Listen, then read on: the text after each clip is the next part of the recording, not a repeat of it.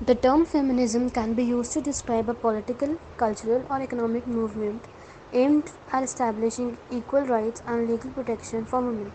Feminism involves political and sociological theories and philosophies concerned with issues of gender difference, as well as a movement that advocates gender equality for women and campaigns for women's rights and interests.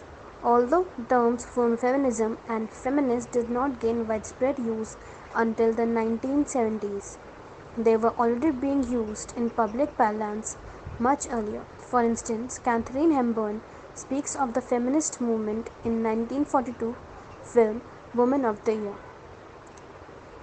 According to Maggie Humm and Rebecca Walker, the history of feminism can be divided into three waves. The first feminist wave was in the 19th and early 20th century. The second was in the 1960s and 1970s, and the third extends from 1990s to the present. Feminist theory emerged from these feminist movements.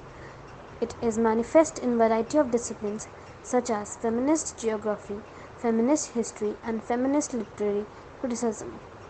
Feminism has altered predominant perspectives in a wide range of areas within Western society, ranging from culture to law.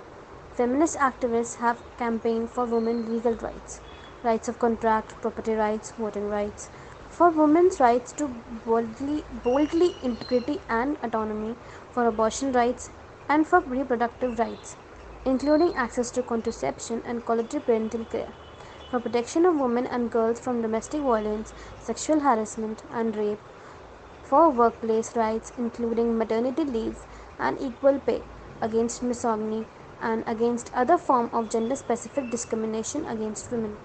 During much of its history, most feminist movements and theories had leaders who were predominantly middle class, white women from Western Europe and North America.